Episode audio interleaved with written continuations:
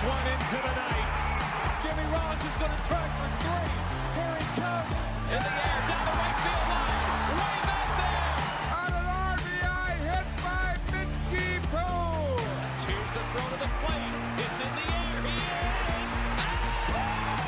The 0-2 pitch. Swing and a miss. Struck him out. What is going on, everybody? Welcome back to the Phillies Nation podcast. I am your host, Ty Daubert, coming at you with another episode as the Philly season is officially winding all the way down. Only 10 games left. We're recording after the Phillies split with the Atlanta Braves in a home series. Two pretty exciting, encouraging wins, and the two losses were a little disappointing uh, especially on Sunday, that series closer as they lose in extra innings, a couple chances to to win in a back and forth game. As always, I have my co-host Nathan Ackerman to join me. Nathan, what do you think of this Brave series, especially Sunday, in in the way that they ended up losing that one? What are you thinking for the rest of the season here? Yeah, I thought, look, if you were to tell people that the Phillies would split with the Braves at home, especially after the way they played in Atlanta and in the first game against the Blue Jays, almost everybody would have taken that. Of course, after you win the first two games and you have a chance to win um, Sunday's game the way that they did and blew it several times, it kind of leaves you feeling like it was a missed opportunity. We were talking about before we started that if they had won that game, they would need to go five and five the rest of, of the of the way. And if they had if if they had went five and five, then the Brewers would have to go eight and one, which doesn't guarantee a playoff spot, but it makes you feel pretty good, especially given that they're about to play seven games against the Cubs and the Nationals. But you know, it worked out the way that it did. It was another one of those Sunday games that like took five hours because of the rain. Um, it didn't quite mess with their pitching plans as much as the last one did, but it was still kind of annoying. There was like the weird moment in there when it was like they should just strike out to get it an official game. And then there was confusion as to whether or not it actually was. Yeah, it was, by the way. It was, by the way, right. Um, as as it turns out, it would have been best for the Phillies if the rain had just washed that one all the way away, but it didn't. Yep. And now they gotta.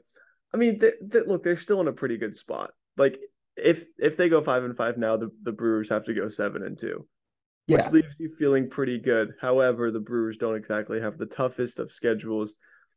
So I don't but know. Neither point, neither do the Phillies, but neither do the Phillies. No. No. Three games in Houston is tough. If yeah. if they if they go into Houston needing to win two, you're not feeling good. Even if they need to win one, like the the flashbacks to the Rays at the end of 2020 sure. is going to be in everyone's mind. So I guess they're still in a good spot. It was never going to be super easy. It's not, but you're at least feeling what what would you say 65% confident that they'll make the playoffs? 70 yeah like 70 like 70 75% all what they have to do is they need to take care of business in these two series against against chicago and washington. The bad teams um, have been where they've found their success for the most part this season beating up on these on these poor teams that they need to that they need to beat. And they've done it this year other than say for maybe like one really disappointing series against the Cubs pre-trade deadline. Um for the most part they've they've beaten up on the bad teams so they have to do it again. And that's kind of been their winning formula. And if they stick to it I think they're in a pretty good situation there where where it looks like they'll end up being the third team in the wild card race, making the playoffs for the first time since 2011. They should be. Yeah, the Cubs thing has always kind of I don't know. I've always kind of looked at this part of the schedule and been a little iffy about it just because of what happened coming out of the All-Star break and it feels like Wrigley is never a super easy place to play with I don't know. The wind's always weird and they always draw a good crowd because it's Wrigley, but when you get Wheeler, Nola, Suarez in those three games, you have to feel pretty confident that they should take two out of three. Yeah. And if they take one out of three, that's not good, but I wouldn't say the season is sunk. That would be bad. Just to be very yeah. clear, that would be really bad. They definitely they've definitely had some weird games in Chicago too. Can you think of the the Adam Morgan game, the Yeah. the Jason Heyward walk off grand slam. Um, Yeah. Yeah, I don't. I I get if people are a little hesitant to fully buy in or not get quite to seventy five percent confident because um they've been through this kind of stuff before and not not come through like you said like you mentioned the the last day last series and last day of of 2020 and they go into Tampa Bay and they they're not able to get it done so the the path is definitely there but they're going to have to going to have to execute in ways that they haven't been able to do in recent years so I, I, do kind of think I do kind of think they have to just looking at the at the schedule here, I think the target like clinch by game is that Tuesday in Houston. If they haven't clinched before that game, then you're in a you're in a spot where you probably need to win one of two at least against the Astros, which nobody would be feeling confident about. And you're in a spot where you need to use one of your top end starters in those two games, which means that if you were to make the wild card rounds, they wouldn't be able to to pitch. Whoever pitches that that Monday in Houston would be Nola. I think that's that's the way that they've lined it up now, which would leave him available for game two of the wild card round. If Wheeler has to pitch Tuesday, let's say he can't go game one, it screws everything up. So I think if if if you haven't clinched by by Tuesday, October fourth, by first pitch that day, you're kind of you still might make it, but you probably need to win one of those two tough games. And they're not going to go easy because they're going to have a bunch of time off before the ALDS, and so they're they're going to pitch Verlander and whoever they got to pitch to keep them on their regular rest. So, yeah, I think you got to clinch before then. If not, you're kind of nervous. Yeah, definitely. Um, do you want to do you want to just break down some of the some of the ongoings of this of this Brave series, recap what's going on, and I don't know who's going well, who's not. So, I guess first game of the series, they put up a bunch of runs. Aaron Nola looks great. It's just an all around like positive showing from the team. Um, started off on a good note, and then Sunday, like I said, the way they finish it, it's a little more deflating. Um, and it was kind of the same problems that we mentioned on this last pod, where it's like, oh, Kyle Gibson got blown up, and the bullpen has like two guys that you're really comfortable going to, but other than that, it's a bunch of question marks. Um, David Robertson, another rough outing for him. Just seems like he's been overworked at this point. Doesn't have doesn't have his best stuff. But uh, yeah, where are you where are you kind of at with like what what are your takeaways from the series and your standing with everyone on the team? I guess. Yeah, I think it take let's let's do Kyle Kyle Gibson first. I, I know we did him last pod, but it was it was glaringly bad this time. He I don't know what his numbers are now. After that blow up in the what inning was that? Um fourth inning. His earned run average for the month of September was 997. At one point it was over 10. And that's mixed in. I think he had one start where he went like six innings, one run against I forget who. That's not good. Like, would you rather throw Noah Syndergaard at that point, at, at, his turn in the in the rotation? Because G- Like, G- Gibson's it feels like Syndergaard doesn't at least get blown up to the level that Yeah. Kyle Gibson does. On the contrary, if you put Kyle Gibson against a bad team, he usually holds his own and does pretty well. And I don't think Noah Syndergaard really has that capacity at this point. So I don't know. It's it's it's kind of a higher ceiling, lower floor kind of situation at this Yeah. point. But the floors have been really, really low. his his season ERA is is up to four eight four now. It's not good. Looking looking at the box score, I also didn't in the moment quite realize that he had nine strikeouts in five innings. He was, That's he was- of bizarre, huh? aside from all the hits, he was dicing them up. Yeah. Asi- aside from the runs and the hits, he was pretty good. yeah, exactly. walks. So he's a yeah. Other than that, so I would guess to flip on the positive note, um, like I said, some bullpen uncertainties. Brad Hand hits the injured list. Um, Chris Devenski moves up. He, he had that one really like breakout year as a reliever for the Astros, which was a long time ago now. And since then, it's not been very good, but they needed somebody to replace Hand, especially with other people, other other pitchers in the bullpen not being as reliable. Seranthony looked good in on in Sunday's game, but the two guys that you can really trust right now, and it, it's kind of wild to even say this, like if you would have said this in at different points throughout the the summer or earlier in the summer, like, oh yeah, your, your two lights out relievers are Jose Alvarado and Zach Eflin, we would have said, well, what are you talking about? Alvarado gets sent down to the minor leagues near the end of May. He's down there for a few weeks. And pretty much since he's returned, he's been like he's been pitching like one of the best relievers in in baseball, to, to be truly honest. And like the, the cutter is just basically unhittable right now. And then on top of it, oh yeah, maybe he'll throw a 103 mile an hour fastball by you as well. And and, and Zach Eflin, despite never being a full time reliever, other than for a very short stint in 2019, one outing in in 2020, he's he's looked really sharp. The the sinker looks really good, and I think there were some questions about whether his stuff could play up out of the bullpen, and uh, he's kind of answered those. He's looked he's looked really good at times. Like he can give you he can give you more than three outs.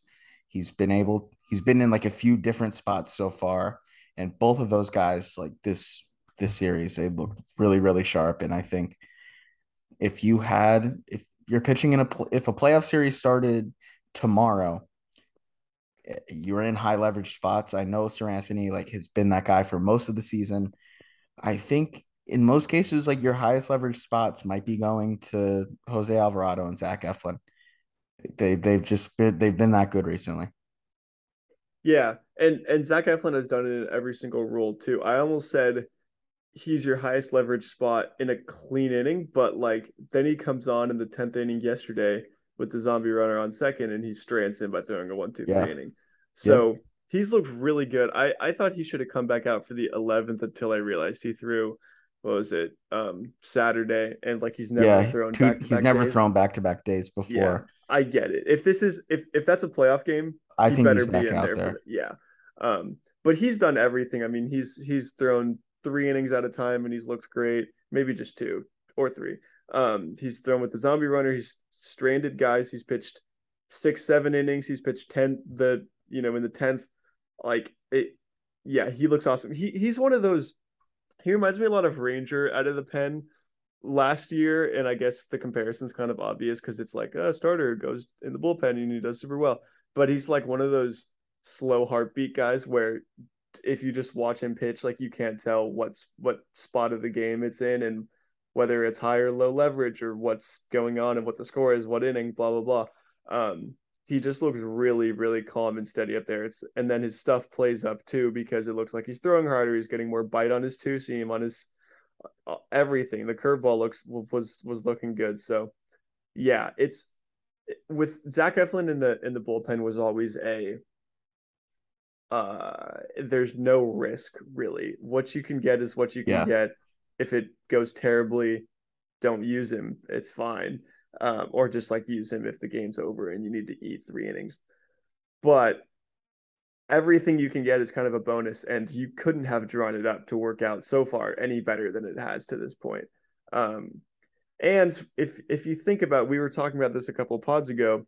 The teams that have made World Series runs the last few years, it seems like a lot of them have that starter who they put in the pen, even if it wasn't because of an injury or anything like that and he can take down innings in October and important ones and be a three inning guy or be a one inning guy or get out of a tight spot in the 10th. It's like that's what Zach Eflin looks like right now. I don't know if they're going to get there.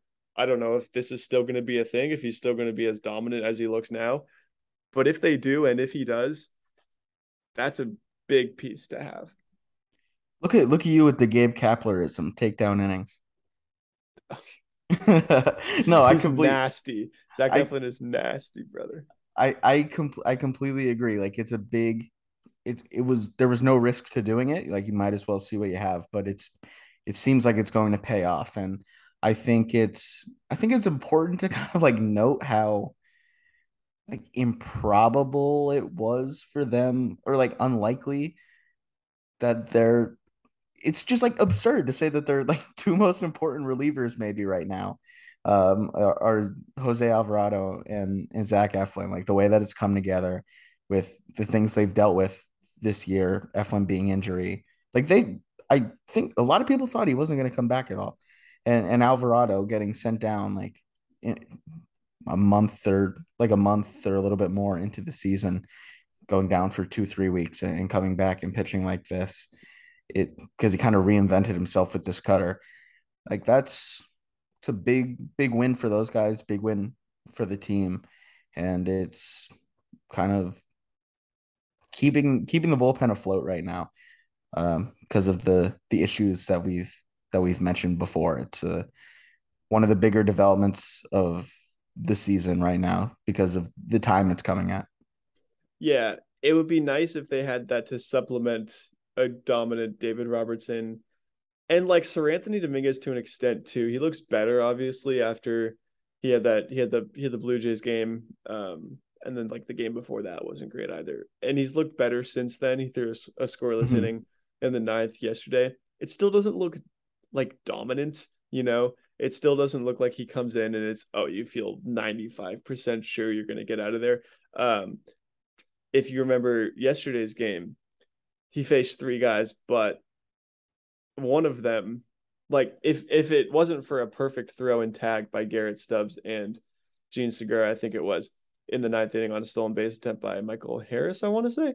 Um, he would have had a guy on second, one out, and then you never know what happens from there. I'm not saying it was like a bad inning on his part. I'm just saying peak Seranthony this year has been basically lockdown. You feel overwhelmingly confident that you're going to be fine. He looks good yeah. right now. He doesn't look great, I would say. That, and then that, that Harris caught stealing. It was a great tag by Segura, by yeah. the way. Yeah, and then and then Robertson too. Um, you and I were talking about this a little bit before we started, but he's kind of been overused. Um, at the same time, the wild the one two oh two one two I think it was wild pitch, um, trying to spike a slider whatever he was trying to do wasn't great he's been yeah overused like like you said it'd be nice if it if he wasn't in that spot and it'd be nice if you yeah. had them to like full strength or at least you know pretty close to full strength and then mm-hmm. Eflin and Alvarado on top of that that would be a nasty bullpen but whatever yeah you meant you mentioned the wild pitch where they they tied the game on a, a wild pitch that that David Robertson spiked I, I wanted to mention before you said you didn't hear this, uh, you weren't like listening to the broadcast with sound. John John, John Kruk almost like spoke it that into existence. He said something like, like Robertson. I think it was 0-2. He gets him, he gets him down, and Kruk says something like, "See, now you hope like Robertson doesn't try to make too good of a pitch and ends up putting it in the dirt, and immediately throws like a, a breaking ball that goes like 52 feet and just goes right past Stubbs." It was it was it was yeah, not not what you wanted. It was exactly what Kruk no. said that he shouldn't do, but um I, I guess Robertson couldn't hear it down there on the field. Yeah. Yeah. The Braves are so pesky. Like, did you ever think when that game came back it was gonna end six to five? I thought what, no what do you way. mean? What do you mean? Like they it, it got they stopped it what they scored two runs in the fifth. It got stopped in at essentially the end of the fifth. I know it was like a one two two two count or something like that. And then they were holding on to this six to five lead for three innings, and you were like, "There's no way the Braves aren't going oh, to yeah, at least yeah. another run in this one." Yes, yeah, no. So that I, was I almost the point where it was like, yeah, they had the bases loaded. There were two outs in an 0-2 count, but you just felt like something was going to go wrong, and that was a very, very classic way for it to go awry. But yeah, John Kruk, I guess, gets a lot of the blame for that one. Yeah, he was just he, he could feel it coming, I guess. well, the funny thing is he he does it like every time. Like every time some like somewhat of a power hitter is up in a big spot, he's like, How about a grand slam here? I would take that. And then it never happens. And then, and then the one time he does speak it into existence, it's a it's a game tying wild pitch by the Phillies. John Kruk's the best, just to be very clear. John Kruk's awesome. Yeah. So I guess wanted to hit on now we've done this, I don't know, like three or four weeks straight. If you're if you are a loyal listener to this pod, you're probably tired of hearing us do this, but it's still like a little bit baffling with the way that they're like using their roster. Where well, Donny Sands finally gets a plate appearance. His against first one, Orlando Arcia. uh, his first one since some since September third, and it was of course against a position player. And he, this is a dumb thing that I also want to get into. Um, that doesn't really matter, but I, I just have a take about it. They put him in against a position player on Friday, like you mentioned, and he takes like a four pitch walk. If you're Donny Sands, you haven't gotten a plate appearance since September 3rd. And based on the way they've used you, you might never get another one. Like they if they, they were fine not playing you for like almost 3 weeks. I if if that's me, if I'm Donny Sands, like I don't care. I'm swinging the bat there. Like I need Yeah. to get my first major league hit out of the way. I have three I have three plate appearances up to this point. I'm facing Orlando Arcia. I don't care if these pitches are out of the zone. I'm swinging. Are you with me? Yeah. Is that a bad take? No, I am. I am. I didn't know this was exactly the direction that that you were gonna go. I thought. I thought you were gonna more say, why are they not Why is- bringing Darick Hall up, or why Uh, is Donny Sands even here? Not. Not. we can get into Donny that. Sands- We can get into that, but no, I, have no, no. to, I had to get no, that. I'm of the way. fully. I'm fully with you. Um, like no I one's gonna get like- mad. No one's gonna get mad at you for like swinging at a bad pitch when it, the game's out of hand. never give away plate appearances, Ty. Never. I, I guess. I would be annoyed if I were him. Like, are you serious? Yeah, Like, I I've, would. I I've. I've been up here for a month. I haven't been used, and then a position player is gonna walk me on four eephuses Yeah. out of the zone. Yeah. Yep. People, do you remember? Sorry, dumb tangent, but do you remember Mitch Walding's first major league hit after he like, what was he like, 0 for 20 or something to start his like career? 15 strikeouts or something. His first major league hit and maybe only hit was a home run off a position player. It was the Marlins like backup catcher. I can't remember who it was, but but he home he has the major league hit, and that's what like if I'm Donny Sands, like I'm get I'm trying to get the hit out of the way. Yeah, I guess I didn't realize he'd been up here this whole time without having a major league hit yet. I mean, it makes sense because it was his first. Like that September 3rd one was like his second plate appearance or something like that. yeah, and he grounded into a double play. Yeah, yeah, what a did go- use of a roster spot. Yeah. Eh, You mentioned it. We can lead into it. Like, what is Darick Hall doing in the minors? What's I, I don't get it. They're wait, they're burning a roster spot. Yeah. I don't it doesn't make There- sense. dude there there has to be something going on there like there has to be Like something what? we don't know about because what, what one of the things rob thomson said was we'll wait until the aaa season's over and then we'll get more clarity or then we can start to think about things like why are you beholden to the end of the aaa season when you have 10 games left in a playoff chase what that doesn't he's- make any sense He's one homer away from the uh, Iron Pigs record for a single season homer. It's Do you think- 29 by Rhys Hoskins. there's no way at that can be 28. part of it I don't think it is, but like he is he is close to it, and I'm pretty sure. Don't quote me on this, but I'm pretty sure he's done it in fewer. He'd be doing it in fewer games than Hoskins did because he was up. I'm pretty sure he was up longer than Hoskins was in 2017. I don't know. who cares Yeah, that that should not. I, Who uh, cares? that should not. That should not be playing into your thinking. there have What been else so many what else is going on? Like what? What I've- else do you think is going on? No clue. There have been so many times the last couple weeks too where it's like, wow, this would be a great time for a left-handed hitting power hitter who could come in and face a righty and maybe hit one into the second deck and change the game slash season. But nope, here's uh Matt Vierling's gonna get this plate appearance still. And this was when Matt Vierling was really cold. I I don't get it. I'm at a loss. I don't understand why the AAA schedule matters at all. Like, Yeah. give the give the fans in Lehigh Valley something to uh, trying to draw fans to the seats to watch Darick Hall when Well, their their home schedule's over now, so who knows? so it's not even that. Yeah, Yeah. I couldn't. I've I've nothing for you, but it doesn't make any sense. And I I feel like there. I don't know what it could possibly be, but I feel like there has to be something going on there because nobody's given nobody's given a straight up ex- explanation about why. They've just said oh, we'll we'll think about it at the end of the AAA season, or it's not, it's we've thought about it. It's not in the cards right now. Why? I Does, don't know. Does does not make sense. It's like you have 10 games left. You have 28 roster spots. Like just get your 28 best players on the team. Right? Is that a novel concept? Unless one of them is chasing a, a AAA team home run record, single season home run It's a big deal. That It's is a big big deal. deal. People, everybody wants to talk about Pujols for 700 and Judge for 62. What about Darick Hall for the Iron Pig single season home run record, which is 20 something? 29. 29. That's, that's what I thought.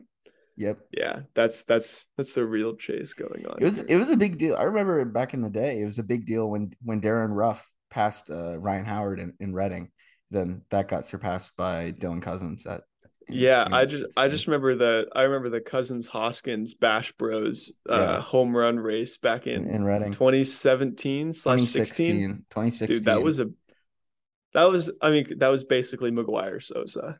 it was Yeah, that was sweet. all right you mentioned i think you mentioned castellanos do you want to get into that a little bit before we wrap this up this pod doesn't have to be too long because like you said we've hit on a lot of this stuff a lot of a lot of repeat ideas uh because it's been kind of the same thing going on for a little bit now but but nick castellanos seems close to coming back looks like he'll be back at could be back some point during this Cub series that's coming up. A little bit of a revenge series for Castellanos, the former Cub. Uh, but what do you think? I don't know, kind of weird where seems like Rob Thomson suggested a minor league rehab assignment. Um, Nick Castellanos seems to have rejected that idea. Maybe he didn't want to take at bats away from Darick Hall as he chases this home run record. but and then Rob Thomson comes out the other day and said, "All right, mutual decision. He's not going to go to the minor leagues." I bet. What, what are you? What are you? What are you thinking here? What are you thinking as Dick Castellanos seems to be coming back from this oblique injury soon? I think it's hilarious, personally. I, I didn't know it was a thing that you could just like reject a rehab assignment. Um however, if you were to tell me at the beginning of the season there would be one guy on this team who would be recommended for a rehab assignment and reject it, guess who it is? I would probably say it's him. Um it's weird for sure, but like at the same time, I don't have a huge problem with it because there are 10 games left in the season.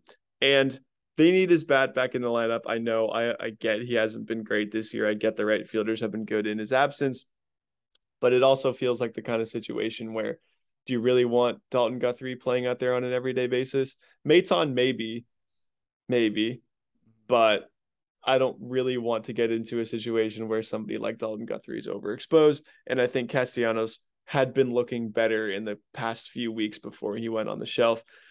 And what it does more than anything is it just length it it lengthens the lineup. You don't need any more Alec Bohm hitting third on the occasional day or Harper hitting cleanup because of that, which is weird.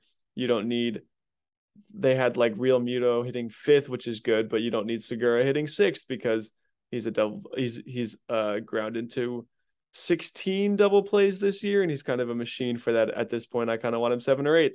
So it just lengthens everything and I think it's good to get that presence back in the lineup. Obviously the right fielders have been good in his in his absence. But as you said, he does feel like the kind of guy who can just heat up in a week and do something in late September slash October. Maybe going back to Wrigley helps him too. I don't know. You said it was a revenge set for Nick Castellanos because it's the Cubs, and I think we did the same thing against the Reds earlier, and it didn't really work. But maybe second time's the charm. So yeah, I think it's I I think they need to get him back. I think they've needed him back for some time now. I think the rehab thing's weird. I also think it's kind of funny, and I don't have a huge problem with him not rehabbing. At now, at, at the same time, if he comes back and he goes like 0 for 10 with eight strikeouts, it's it's going to be kind of easy to say, oh, maybe he needed to see some pitching somewhere where Yeah. the stakes weren't super high. But for now, whatever. Yeah, and the thing with with Guthrie is he was added to the 40 man after September 1st, I believe. So I don't think he's playoff eligible. So like you're gonna need somebody to play right field that is not him. Yeah. And yeah, and like like you said, if you're going into you make this playoff spot, you're going into the playoffs, and it's like, all right, our big uh you know, like big piece of our lineup is is Dalton Guthrie. Like you you'd be more comfortable with somebody else. Like he's been very good. Like a lot of credit to him. He's been a big part of helping them stay afloat and kind of like avoid this collapse that I think everyone has thought might be on its way, at least in the back of their minds. And kind of they're they're treading water at the very least. And he's been a part of it. Nick Maton's been a part of it. Matt Vierling's been a part of it. Like you said, he was struggling for a little bit there and has turned it on. And they're just doing they're doing what they can to avoid the uh I don't know, the heartbreaking implosion. That's I don't know, I think that's like all you could ask for, really, right? Sure, I guess. yeah. I don't know. I think maybe you can set the expectations a little higher, but yeah, sure. Yeah. Well, based on based on I don't know the past decade, like you'll take that. You'll take that's, it, right? That's true. That's true. They have won 83 games, which is their best since 2011. So yeah, just take what you can get at this yep. point. They're, they're they're just like the 2011 Phillies, just like them. exactly right. like that. Anything? I do have good. Yeah, I do have one more thing. Right. Um, y- you know, I like to play this game. It of does course. seem like the Padres are in. I, I think it's pretty much the Phillies and the Brewers for that second wild card spot now. Yeah. The Padres now. By, by the way, man, man, speaking Padres, Manny Machado making this late push for MVPs like right at the WAR standings, right, right at the top. Right? He had to hit a homer the other day. It's like there, there's like four guys bunched at the top. It looked like it'd be Goldschmidt's award to lose uh, for a while, but Machado's right near the top. Freeman's not that far off. There's like there's a bunch of guys all within like a win of each other in, in WAR, Realmuto included. He's probably like six in the NL. Sorry. Anyway, no, no, the Padres are pretty much in. I think that's good news for the Phillies if we want to play the playoff seeding matchup game because if they get in now, it's looking increasingly likely they're going to be the six, which any person in their right mind would rather play the Cardinals in a best of three than the Braves right now, especially given the way the Phillies have played against the Braves in Atlanta. And so yeah, they're still only a game behind a, game and a half behind the, the Padres, and they do have the tiebreaker there. But as of now, if the season were to end today, it would be Phillies Cardinals. And I think you're not feeling all too bad about that series. Now, of course, this will come back to bite if like the Brewers sneak in over the Phillies, and then it's oh, it would have helped to catch chase down the Padres, but whatever. So one one note on Phillies Cardinals, if that is indeed the matchup, um, with Brad Hand now out, they have like they might have like one lefty reliever on the playoff roster, at least for the first round in in Jose Alvarado, which means less likely chance that they're going to give up like some sort of unreal home run to Albert Pujols, which Brad Hand was he was the candidate. He definitely was the candidate there. Um, but maybe maybe they'll avoid that because it yeah. was it was it was a it might have if you saw if you saw Albert Pujols pinch hitting to to face Brad Hands like I remember this. Yeah. What what's your what's your money on in a playoff oh, game? It's absolutely going 450. yeah, exactly. All right, that's all I wanted all I wanted to say. So 10 10 games left. We'll have to see what goes on. Can the Phillies stay afloat here? Sneak into this third spot, hold their standing, and finally crack the playoffs. Do you? I guess we can do this. We said we're like pretty confident, but let's let's get it out there for the record. Do you do you think Phillies end of the season will they be in this in this wild card series?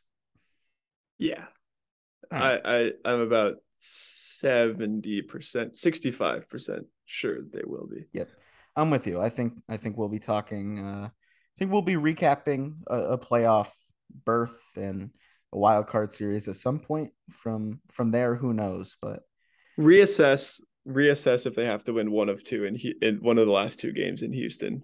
Yes, that is that is true. But all right, when that when that comes along, we'll we'll talk about it then. But for now, thank you everyone for listening. We'll talk to you next time.